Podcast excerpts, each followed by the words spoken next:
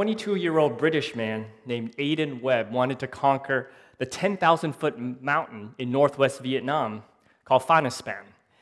He was an experienced climber and strong. Friends nicknamed him Hercules. Now, there are many nicknames that my friends and family throw around me, but Hercules is certainly not one of them. Besides, people who had conquered the mountain said that it was more of a difficult hike than a climb. One successful summiter said, It is an easy affair, especially if you are used to trekking, hiking, or climbing. He goes on and recommended good hiking shoes, watching for slippery conditions, and also hiring a guide. But Aidan wanted to conquer Fansipan Mountain on his own. No guide, no travel team. But he did stay in touch with his girlfriend, Bluebell, through Facebook messaging. His girlfriend was alerted, however, when Aidan had fallen off a ravine. Aidan was forced off the main trail because of an unexpected landslide. And worse, he had cut open his arm and injured his knee. He had also dropped his flashlight in the waterfall, and now night was approaching. Yet, he was determined to go at it alone. He told his girlfriend, Don't get any help. Don't get any help. When the Facebook messages stopped, his girlfriend alerted the authorities, and they immediately sent in rescuers to go search for Aidan. It took 150 rescuers several days, and sadly, they found his body at the base of a waterfall. Aidan had fallen 60 feet to his death trying to recover his lost flashlight. Aidan had made several mistakes in climbing the mountain. First, he went by himself. He didn't hire an expedition or he didn't go with a guide service. He ignored his injuries. He had cut open his arm, injured his knee, and what's fatal was that he refused to ask for help when he needed it. He wanted to go at it alone. And we see this afternoon that the church in Acts chapter 6 is in a similar position. A problem arose. The church has cut open its arm, injured its knee, and now, would the apostles who were serving as pastors of the church in Jerusalem, would the apostles seek help? Or would they go at it alone? Look with me in your Bibles to Acts chapter 6, verse 1. Acts chapter 6, verse 1. Now, in these days, when the disciples were increasing in number, a complaint by the Hellenists, these would be the Greek speaking Jewish people, arose against the Hebrews because their widows were being neglected in the daily distribution. So, in the early days of the church, we see that the apostles were confronted with this erupting crisis. The church had cut open its arm and injured its knee because there was one group of widows, the Hellenists, that were being overlooked in the dis- distribution of food. One particular ethnic group was getting neglected, while another one wasn't. So, you could see on the horizon this brewing ethnic tension Hebrews pitted against the Greeks, and the Greeks pitted against the Hebrews. And without a swift and careful response, the early fragile church could have been torn apart by ethnic and racial rivalry. How would the apostles respond in this situation? Would they ignore it and just kind of hope that everything would just blow over? Or would they try to go at it alone? Would they try to top this mountain on their own without asking for help? Let's look at what they did in verse 2. And the 12, these are the apostles, summoned the full number of the disciples and said, It is not right that we should give up preaching the word of God to serve tables. We see that the apostles, who were serving as the pastors of the church, they knew that their primary task was spiritual, that they were called by God to preach and teach God's word. Listen to this quote from R.C. Sproul Every year, 17,000 ministers in America leave the ministry. A primary reason is that ministers in the modern church are not encouraged, equipped, enabled, or allowed to devote themselves to the preaching and teaching of the Word of God. Today, a minister is expected to be the CEO, to do administration, development, becoming jacks of all trades and masters of none. And we see the solution that the apostles propose to the church in verse 3. Look with me in verse 3. Therefore, brothers, pick out from among you seven men of good repute, full of the Spirit and of wisdom whom we will appoint to this duty. the solution for these pastors was to give ministry away. They could have kept ministry to themselves, they could have kept control of everything that happened in the church, they could have done it alone, like Aidan. Instead, though, they asked for help. Unlike Aidan, they saw their limits, that they couldn't do everything. And for us as pastors, it's incredibly freeing to just remember that we're finite. We can't do everything. As past, pastors can often have this Messiah complex. Uh, my wife often tells me that if I had a life's motto, it would be something like if it's going to fail, it's not going to be me. If it's going to fail, it's not going to be me. But that reflects a, a sinful attitude. Rather than trusting God with ministry and trusting that God raises up others to do the work of ministry. And in verse 4, we see the result. But we will devote ourselves to prayer and to the ministry of the word. And in these first few verses of Acts chapter 6, we see where the office of deacon arose.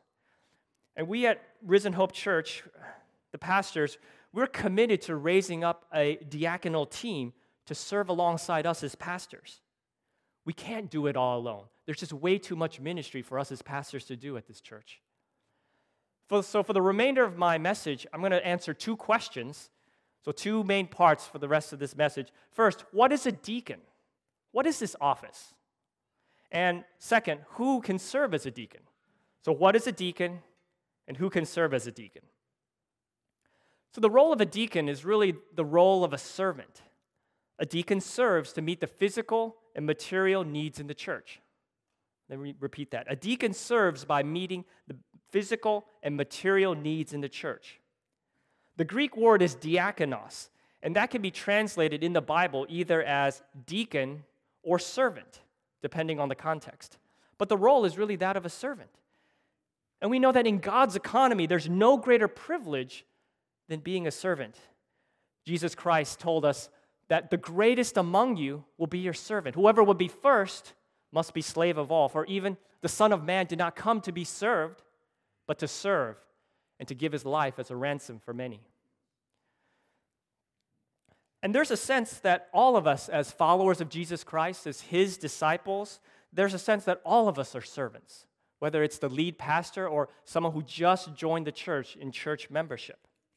And yet, the Bible defines roles that are critical for the, for the healthy functioning of the church. Roles are needed for effective ministry, otherwise, there'd be chaos and nothing would ever get done. And the role of a deacon, this church office, is the role of a gifted servant leader. And it's recognized, it's so important that it's recognized as a specific church office that's separate from the office of elder or overseer. And when you look in your Bible and you see the word elder or overseer, it really just means pastor. It's elder, overseer, and pastor all mean the same thing. And so they're interchangeable. Let's look at Philippians chapter 1 verse 1 to see the two different offices that are given by God to the church. Paul and Timothy, servants of Christ Jesus, to all the saints in Christ Jesus who are at Philippi, with the overseers and the deacons. So Paul opens the letter to the Philippians, the letters to the saints at Philippi, by addressing it to obviously the whole church, but also to two specific groups of leaders the overseers and the deacons, the pastors and deacons. And I want to provide two important observations here about deacons. First, the role of a deacon, this church office, is not a governing office. God calls the overseers, the pastors, the elders to teach and preach God's word, to keep a close watch over the flock, to teach sound doctrine. So the role of a deacon is not a governing office. And second, God views physical and materials needs, both inside and outside the church, as so important that He gives us a separate church office to meet those needs. We can often get into, the church can often get into these debates. What is the mission of the church? And the role of the deacon alongside the elders helps us avoid two different extremes. There's one extreme where people might say, you just, the, the church is here really just for spiritual needs. We're here just to preach God's word. Or some people might say the church is here to meet the physical needs. We're here to do good works and to serve others in our community. But if you look at the Bible, it's not either or, it's actually both. The church is called to meet both spiritual and physical needs. They're so important that the church, the church is given by Christ two separate offices. Elders are called to lead the church by preaching God's word and exercise spiritual authority. And the deacons are called to come alongside the elders to meet physical needs. So we see two needs met by two different and separate offices. And let's think about what would have happened in Acts chapter 6 if the apostles didn't appoint these, these individuals to serve, to meet those physical needs. What would have happened? Let's think about that. The apostles were preaching the gospel. They were preaching that the gospel, the good news of Jesus Christ, reconciles us, puts us in a right relationship to God and to one another. But then the church would have contradicted that gospel by showing favoritism to one ethnic group over another. What the church would have been doing would have undercut and actually denied the gospel that the apostles were preaching. So we see serving is actually a, gospel issue. It confirms this gospel or it denies the gospel. And the gospel is simply that good news that Jesus Christ, God Himself, the second person of the Trinity, the Son of God, became a human being, lived the life we could never live, a perfect, sinless life, died on the cross as punishment for our sins, was raised on the third day, and now gives eternal life to all who would turn from their sins and trust in Him alone. That's the good news of the gospel. And I just want to pause here just for a brief moment. If you're not following Jesus Christ as your Lord and Savior, you can do that even today. All you need to do is just humbly admit that you need Him. You need His love and His redemption and His forgiveness. That you want to turn away from your sins, turn away from living your own way, and you just want to trust Christ alone in this life and the next. And once you do that, God promises He will change your heart. You'll begin to love God and love other people the way we were created to love. Believe in the Lord Jesus Christ, the Bible says, and you will be saved. That's the good news of the gospel. And if any of you have any questions about that, please come talk to me or one of the pastors or the friend who brought you. We see that the deacons come alongside the elders in the early church in that noble and high calling to enable gospel ministry, the good news of Jesus Christ. Let's look at verse 5 and 6 to see how they implemented it. And what they said pleased the whole gathering. And they chose Stephen, a man full of faith and of the Holy Spirit, and Philip, and Prochorus, and Nicanor, and Timon, and Parmenas, and Nicholas, a proselyte of Antioch. These they set before the apostles, and they prayed and laid their hands on them. The deacons are chosen and hands are laid upon them to set them aside for ministry. And notice that all seven men who were chosen have Greek names. So we see that the apostles, who were all Hebrews, who, they weren't afraid to share power with those who were different from themselves. And we see here at Risen Hope deacons meeting a variety of different physical and material needs at the church. We see deacons helping to manage property and finances. Because if there's not a place to meet, like right here, there's no gospel ministry. They oversee ushers and greeters to help create a warm and welcoming environment. And we also see uh, the role of a deacon administrating mercy to those in need. Julian the Apostate was an emperor in, in Rome, but he hated Christ.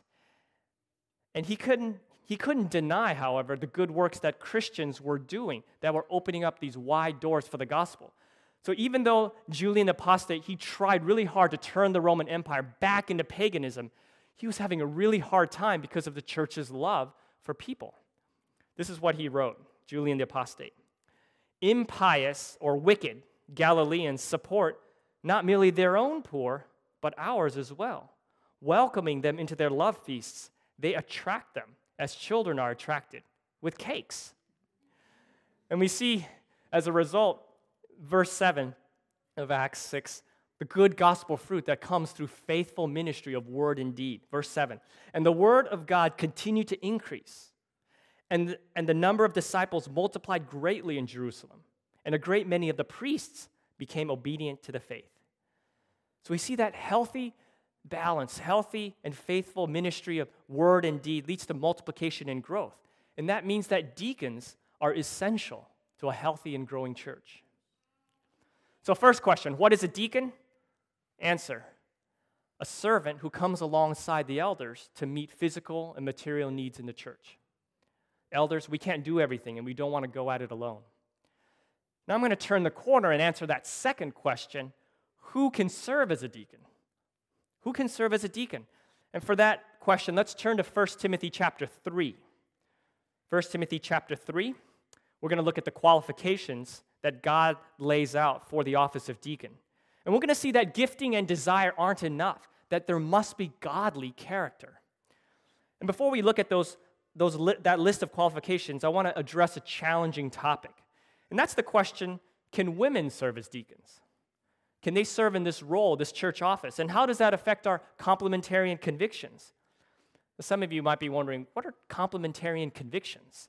Uh, a complementarian is someone, uh, it's a believer who holds two truths side by side. And the two truths are men and women are created equal, and they're created with different roles.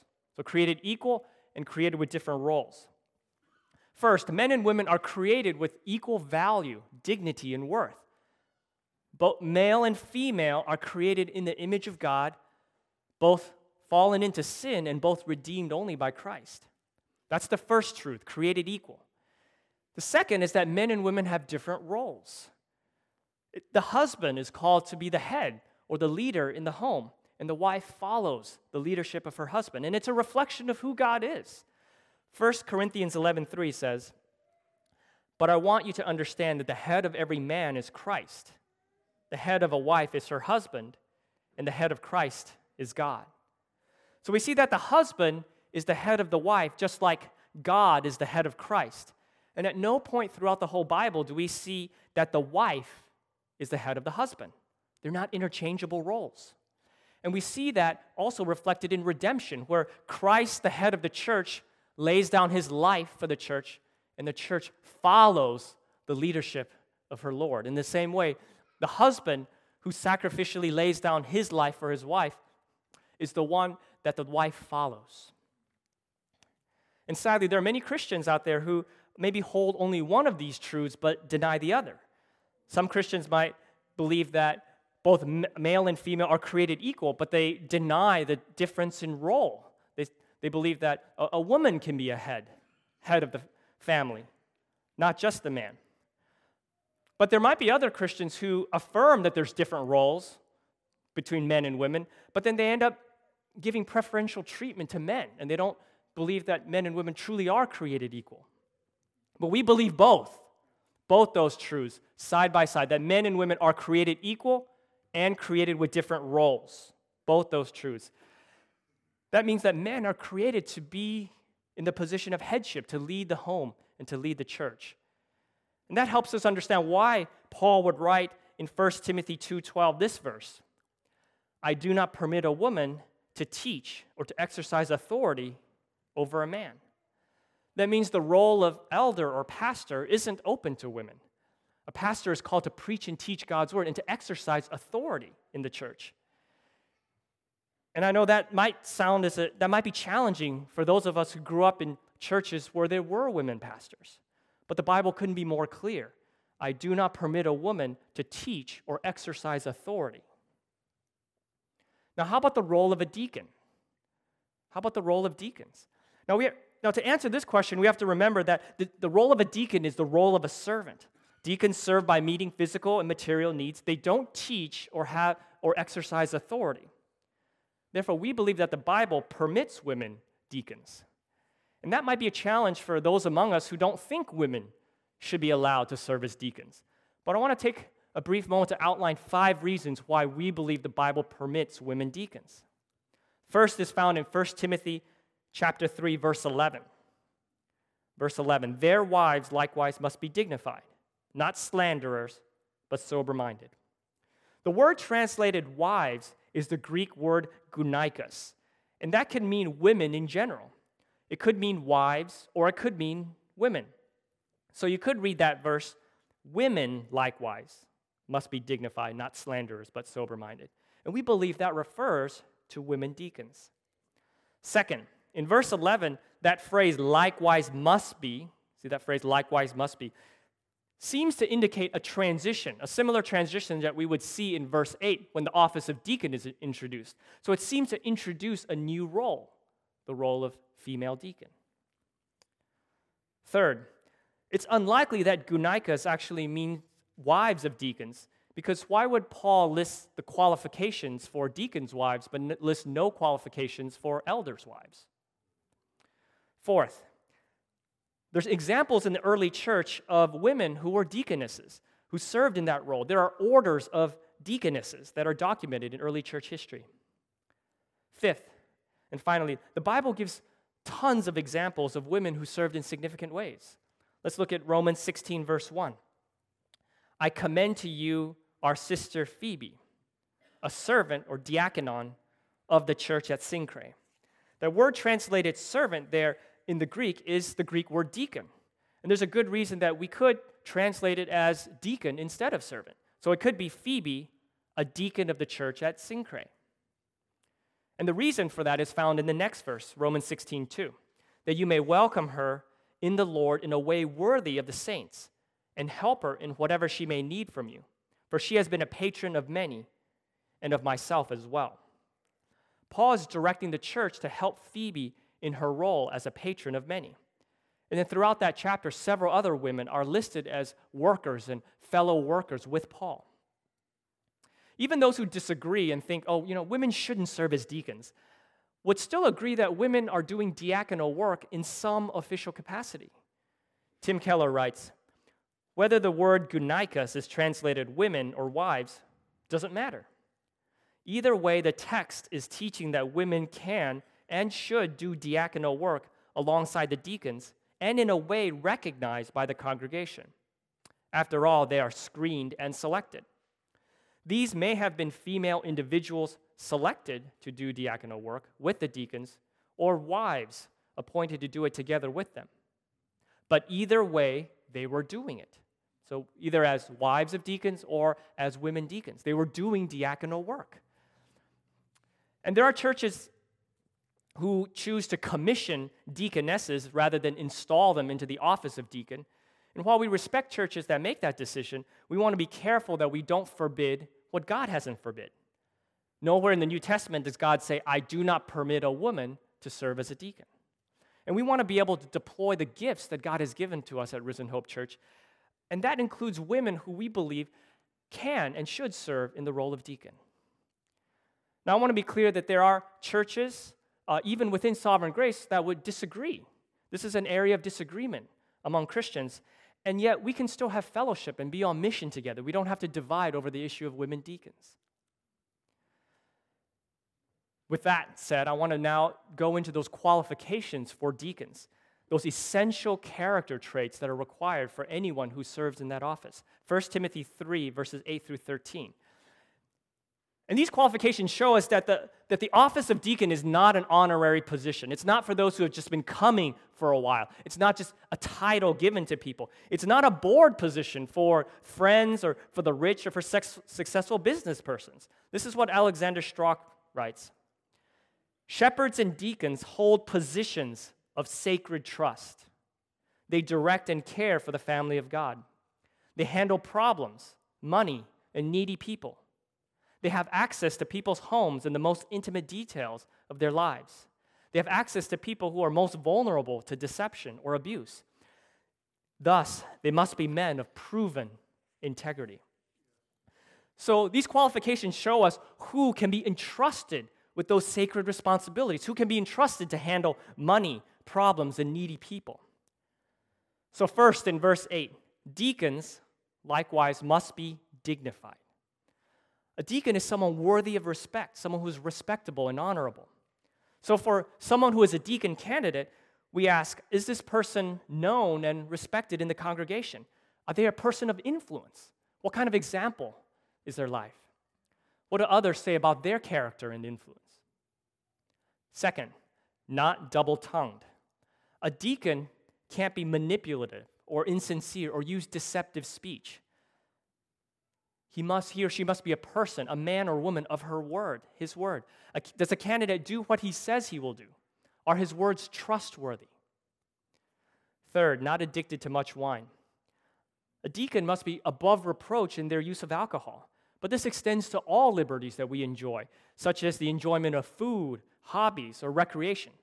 Because everything might be permissible, but not everything is helpful, and not everything builds us up. So, does the candidate use their liberties in an unwise or a wise way? Fourth, not greedy for dishonest gain. A deacon can't be greedy for money, it must show the highest level of financial integrity. How does the candidate manage their own finances? Do they tithe regularly? Are there evidences of greed or evidences of contentment? Let's jump to verse 9 for, for fifth. Hold the mystery of the faith with a clear conscience. A deacon's life and doctrine must match. For the deacon candidate, do, we, we look at whether they have a grasp of the gospel and can help others apply the gospel. Is there a consistency between life and doctrine? Do they live out what they profess? The gospel, for instance, should make us humble and forgiving people because God has forgiven us in Christ. And, but if the candidate is proud or unforgiving, that shows an inconsistency with the gospel. And in verse 12, sixth reason, or sixth qualification, uh, the husband of one wife. The deacon must be faithful to one woman. He must be a one woman kind of man. Well, for the female deacon, must be a faithful wife if she's married. How does the deacon, how, how is the deacon's marriage? How does he love his wife? How does he relate to other women? If the candidate is single, is his life characterized by sexual purity? And seventh, managing their children and their own household well. Deacon must be responsible to love and lead his family, to provide for the material, emotional, and spiritual needs of his wife and children. So, is the candidate faithful in his parenting? Does he take initiative to care for the spiritual and material needs of his family? Finally, in Acts chapter 6, verse 3, a deacon must be full of the Spirit and wisdom. It's not enough for a person to have godly character, they must be spirit led in caring for people. Does a candidate depend upon God? Is he a spirit led, spirit filled man? Is, is he a person of wisdom? Because every, not every situation should be handled the same way. There needs to be wisdom to discern what to do. And I want you to notice that able to teach or a teaching gift isn't listed. We don't expect our deacons to have a teaching gift. Though it doesn't mean that deacons don't. As you read through Acts, you'll find out that Stephen, who was one of the early deacons, had a great teaching gift, but we don't require it. And now I want to talk about qualifications for women deacons or deaconesses. The previous qualifications apply, but Paul adds a couple more. Verse 11 dignified. A deaconess must be worthy of respect. Is a candidate, is a deaconess candidate known and respected? Second, not a slanderer. A deaconess must guard her tongue, and there must be a pattern of godly and redemptive speech. Does the candidate participate in gossip? Does she exercise charitable judgments? Does she speak in a loving and a wise way? Third, sober minded. Sober doesn't mean somber, doesn't mean sad.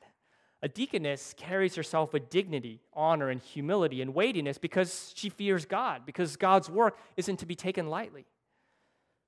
Is the candidate self controlled? Is she careful or careless? Fourth, faithful in all things. A deaconess must be reliable and trustworthy. Is she a person of her word? Is she truthful and honest? Is she faithful in what God has already called her to do, whether as a single woman, a wife, and a mom? Because only those who are faithful in what they are doing can be trusted with more. And in verse 10, we see qualifications for both. And let them also be tested first and let them serve as deacons if they prove themselves blameless. There's a period of testing that's required. There must be a record of faithfulness and fruitfulness in life and doctrine and ministry. So, one commentator writes Those who lead will be tested, so test them carefully before they lead. And later on, Paul writes in 1 Timothy 5:22, "Do not be hasty in the laying on of hands." So we don't want to be hasty to go into this process of assembling a diaconal team. And at Risen Hope Church, we've taken the time to name a number of individuals as ministry team coordinators. We've put them forward so that they can be recognized as leaders and servants in the church. This means there's, there's a heightened sense of evaluation and responsibility because a deacon's life matters, has to be a godly life. His doctrine matters, his ministry matters. And because of the, because of the influence a deacon has, there needs to be that demonstrated faithfulness in all those three areas. And as pastors, we'll be working closely with each of them to discern their, their qualifications. But here's the important part we don't do that discernment process alone. You, as the members, as, as the church body of Risen Hope Church, you have an important role to play. Your input into these candidates will either confirm that they should serve in this role or possibly raise some questions. All of you have visibility into the qualifications and giftings of these ministry team coordinators. So, what is a deacon? A deacon serves in the church to meet the physical and material needs in the church to free up the elders to focus on the preaching of the word. Who is a deacon? Who can serve as a deacon? Men and women of character and Holy Spirit gifting. And we want to take a moment now, as I head into my conclusion, just to recognize our ministry team coordinators. If you can remember, we introduced them last fall, but now we want to put them forward as deacon candidates. They're going through a process of evaluation. And it's possible that not every one of them will become a deacon. It's possible that someone with godly character and gifting might, better, might be better suited as a ministry team coordinator rather than a deacon. Because a deacon is responsible for multiple areas. There's a breadth and depth to their role and the responsibilities that requires a deacon to fill it. And we know that not every single ministry in the church needs a deacon to run it. So I'm going to now introduce to you, guys, again, the 11 ministry team coordinators. As, as, the, team, as the ministry team coordinators' names are called, if you could just uh, stand and remain standing in church, let's hold our applause until I get through all 11 of them. I want to start with Chiji and Musawa Akoma. You guys are here, Chiji and Musawa. There are, there are racial harmony and global mission coordinators. So they organize our race and grace conversations and our hospitality meals. Steve and Joanne Burak, our children's ministry coordinators. So they equip and deploy our volunteers to minister and, and care for our children every single week. Bill and Becky Davis, are prison and seasons ministry coordinators. They oversee our prison ministry and also our seasons ministry, which is designed for fellowship and continued spiritual growth for those who are 55 and up. Rob Giorgio, our mercy ministry coordinator. In his role, he assists the elders in meeting the physical and material needs in our church and community, including the widows among us. Dave Heidegren, who is actually teaching in Promise Kingdom right now, he is our facilities and location search coordinator. So he makes sure that our facilities are ready every week, and He will assist us in trying to find a permanent home for our church. Keith Hughes, our event coordinator, he will organize the logistics for church wide events. And then finally, Pat and Lynn Paris, our Sunday welcome coordinators. They oversee, among other things, our ushers and greeters so that we can welcome all with neighbor love. So let's take a moment just to thank God for our coordinators.